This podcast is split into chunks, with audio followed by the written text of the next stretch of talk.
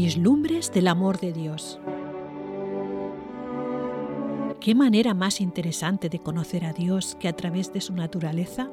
Priscila y Santiago Tucker nos compartían sus lecturas devocionales en 1984 y hasta el día de hoy atraen a muchos. En estos relatos veremos las maravillas de la naturaleza y cómo éstas nos traen lecciones de valor, autoestima, generosidad, aprecio, amor y por supuesto nos llevan a una integración de Dios a nuestras vidas. Y cómo cada una de sus obras fueron hechas con exactitud quirúrgica y planeadas para la vida del ser humano. Esta es la gran aventura al mundo natural y a los pensamientos de Dios. Curiosidades serán satisfechas, datos increíbles aportados. Bienvenidos a Vislumbres del Amor de Dios.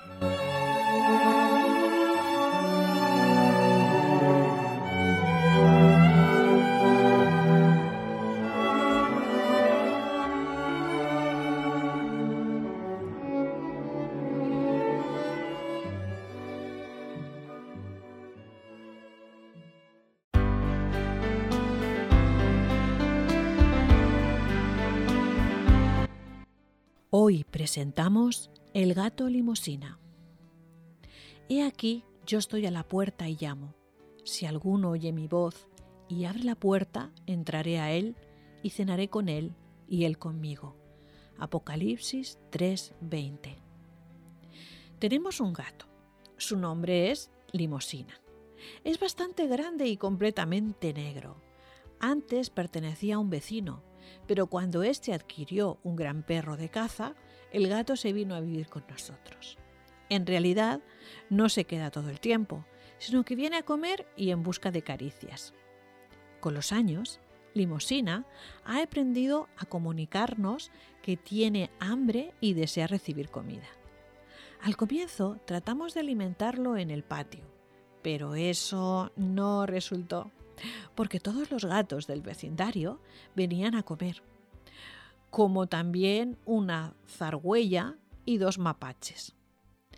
No es que objetáramos la presencia de tantos y tan simpáticos animalitos, sino que gastábamos demasiado dinero en comida para gatos. De modo que tuvimos que adoptar una táctica diferente. Le dimos comida a limosina dentro de la casa y nos preocupamos de dejarla entrar varias veces al día para que comiera. Pero nuestro horario y el del gato no siempre coincidían, por lo que el animalito se impacientaba. Trepaba por la tela metálica de la puerta y maullaba. Pronto se creó un problema, porque el gato estaba destruyendo la tela de la puerta. Quitamos el resorte que cierra automáticamente la puerta y con eso resolvimos la dificultad. En adelante, cuando Limosina trataba de trepar por la tela, la puerta se abría, lo cual no le hacía ninguna gracia al gato. Pero... de modo que dejó de hacerlo. Cuando no pudo practicar su deporte favorito, buscó otra solución, que resultó excelente y que emplea hasta hoy en día. Ahora golpea, nos ha causado asombro ver la inteligencia práctica de nuestro gato. ¿Cómo lo hace?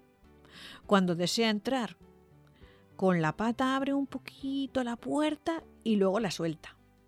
La puerta se cierra por su propio peso y produce un golpe. Repite varias veces seguidas el mismo procedimiento, con lo que nos avisa que está ahí y desea entrar. Nunca dejamos afuera al gato, porque sus llamadas se hacen muy persistentes. ¿Atendemos nosotros a Jesús con prontitud cuando llama a la puerta de nuestro corazón? Hasta aquí hemos conocido una nueva vislumbre del amor de Dios. Os esperamos en un próximo episodio.